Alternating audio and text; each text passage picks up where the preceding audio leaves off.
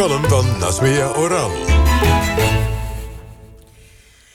Het is december, het jaar is al bijna voorbij. Het is koud, het is the season.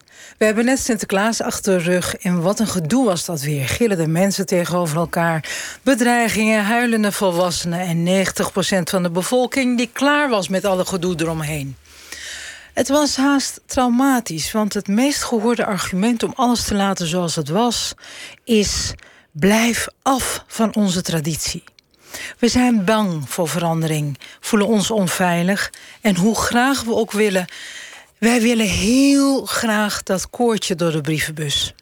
Want dat koortje betekent veiligheid. De tijd dat alles nog overzichtelijk was. Dat iedereen elkaar kende en iedereen zich aan hetzelfde waardesysteem hield. Met dat koortje kennen we elkaar, we weten van elkaar wie we zijn en dus zullen we elkaar geen kwaad doen. Ik vertrouw je. En trouwens, mocht je mij kwaad doen, dan weet ik waar je huis woont. De wens voor dat touwtje is niet alleen maar nostalgie naar vroegere en betere tijden. Het is dus vooral de wens om weer te kunnen vertrouwen, niet meer bang te zijn, open te zijn. En dat je je verbonden voelt met de plek waar je woont en de mensen om je heen. En dat is heerlijk. Omdat je dan weet, oh, dit leven. Maar ik ken mensen, behalve mijn vrienden en familie, die met me mee oplopen. Dezelfde lucht zien als ze de deur uitkomen. Dezelfde stoep moeten vegen. Op dezelfde tijd boodschappen doen en avondeten. Ik ben in elk geval niet alleen. Het leven samen dragen, terwijl in ieder van ons het leven, het eigen leven, toch al alleen moet dragen, is zo waardevol. En voor dat gemeenschapsgevoel, dat grenst aan een soort van familie zijn, geldt dat je elkaar moet kennen. Om elkaar te kennen moet je elkaar uiteraard eerst leren kennen. Maak de wereld zoals jij wenst. Die is van Gandhi trouwens. En laat je niet gek maken door social media, de krant of het nieuws. Neem de regie over je eigen leven in hand. Je leefomgeving. Ga zelf langs bij je buren. Vooral die die je niet kent of die anders zijn dan jij.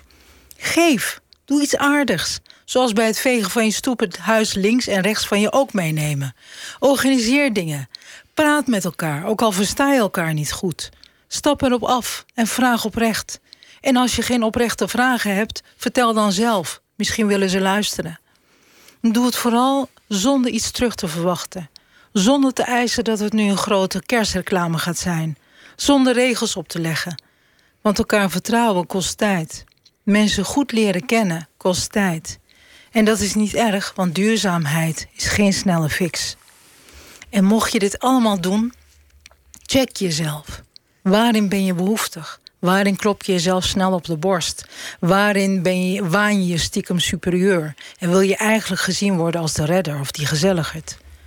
Want wil je dat dit werkt, doe het dan niet voor je eigen ego, maar adopteer het als jouw manier van leven. Geen theoretische filosofie, maar een geleefd ideaal. En vergeet niet, echte nabijheid is niet alleen maar aardig zijn. Je moet je grens aangeven. Niet al te omzichtig zijn, je nooit inhouden. Jezelf zijn dus. Dan pas ben je familie. Het goede nieuws is dus: het touwtje kan echt terug. Er is een hele wereld te winnen en de sleutel ligt bij jou. Dankjewel, Nasmir Oral, voor deze mooie column. Alvast een prachtige kerstgedachte ook... en een uh, goede introductie op ons volgende